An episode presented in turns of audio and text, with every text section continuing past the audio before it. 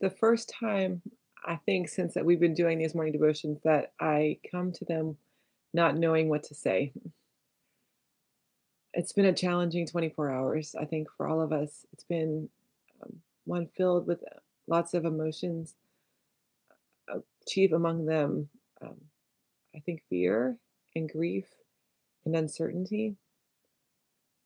And I sat yesterday all day watching the news and thinking about um, what I could say, what what I could say today to help us understand, to help us process this moment in time, to help us acknowledge our grief and our fear and our hurt. And all I can say is that um, that's what we feel. Whatever it is you're feeling right now is is what you're feeling.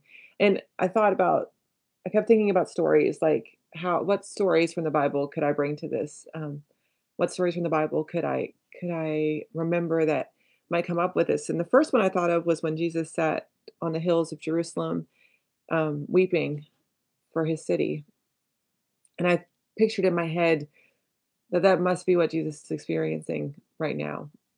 Jesus must be sitting on the hills and weeping and grieving. The second thing I thought of was this passage from Matthew. It's Matthew chapter 6. The eye is the lamp of the body. Therefore, if your eye is healthy, your whole body will be full of light. But if your eye is bad, your whole body will be full of darkness. If then the light in you is darkness, how terrible that darkness will be. No one can serve two masters. Either you will hate the one and love the other, or you will be loyal to the one and have contempt for the other. And it made me it made me think as I flipped through Facebook this morning and I flipped through Twitter and I I looked at Instagram, which is usually politics free, but wasn't this morning. And I made the mistake of clicking into some comment sections and it made me think, which God are we serving? Which gods are are leading for us in our lives? Is it our faith? Is it our trust in the God who extends grace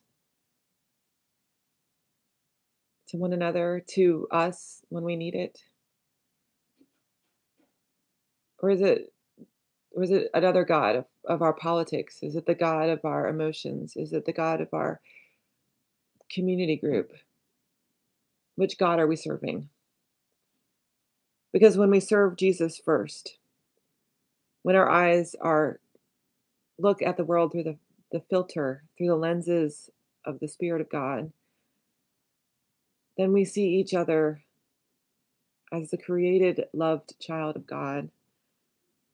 If our eye sees the world in a healthy way and lets in light, then that affects how we treat one another, affects how we treat our community and our world. And I wonder today which master we choose to serve.